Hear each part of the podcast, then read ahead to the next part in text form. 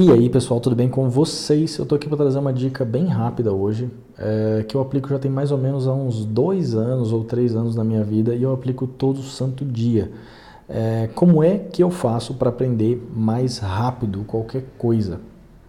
E economizando tempo, porque tempo é escasso e uma hora você vai acabar e vai morrer porque acabou o seu tempo. Então, é, como é que eu faço? Eu acabo aumentando a velocidade do áudio ou vídeo que eu estou ouvindo ou vendo para poder é, acabar masterizando ali esse tempo. Então, como é que eu faço? Digamos que eu tenho um podcast para ouvir. Todo aplicativo, praticamente, eu acho que, sei lá, quase 100% dos aplicativos hoje, tanto para podcast, vídeo, eles têm uma função de acelerar o áudio ou acelerar o vídeo para você é, ver aquela coisa mais rápido. Então, como é que eu comecei? Lá atrás, quando eu comecei a usar essa, essa ferramenta, eu no começo achei muito, muito, muito estranho, porque é, quando eu aumentava, por exemplo, de que tem a velocidade padrão, que é 1.0, né? Que é a velocidade normal, igual você está me ouvindo agora, ou se você já usa essa, essa técnica, pode ser que você já está vendo, vendo ou ouvindo mais rápido, mas tem essa, essa função nesses aparelhos, nesses, nesses aplicativos, enfim, é, que você pode aumentar a velocidade. Então, assim, no começo eu aumentava a velocidade de, de reprodução para 1.2, é, geralmente é 1.2 ou 1.25, né?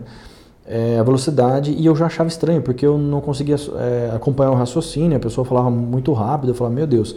É, tem algumas pessoas que já falam rápido por padrão, tá? Alguns youtubers, alguns é, pessoas que dão curso, enfim, elas já falam rápido por padrão. Então, às vezes, acaba não sendo muito interessante você aumentar a velocidade nesses casos. Mas, em geral, as pessoas elas tendem a falar bem devagar. Eu mesmo, há um tempo atrás, eu falava muito, muito, muito devagar. Então, eu acabei me acostumando a falar um pouco mais rápido. E se você acabar acelerando, dependendo do vídeo que você for ver meu, se você for acabar acelerando, você acaba, vai acabar é, ficando rápido demais. Então, assim, só que isso é tudo uma questão de treino tá? Porque é, você vai colocar, eu indico você colocar, para se você não tem o hábito, tira de 1 e coloca para 1.2, por exemplo, porque tem várias configurações de, de áudio, principalmente, por exemplo, no YouTube. O YouTube tem como você colocar em acho que 1.25, 1.5 e 2.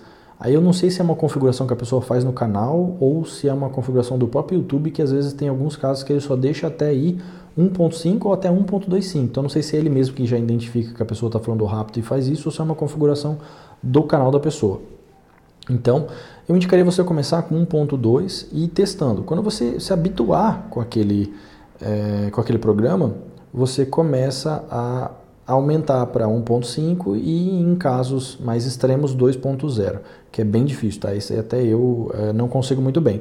Então, assim, tem alguns programas que eu já sei que a pessoa fala muito devagar, que eu acabo, devagar assim, para mim, é porque é engraçado, tá? O que vai acontecer? Quando você começar a fazer isso, você vai ver que é, quando a pessoa estiver falando normal, então vamos supor, eu tenho alguns programas que eu costumei tanto, mas tanto ver rápido, então veja 1.5, 2.0, que quando eu ouço a pessoa falando normal, eu acho que ela é retardada.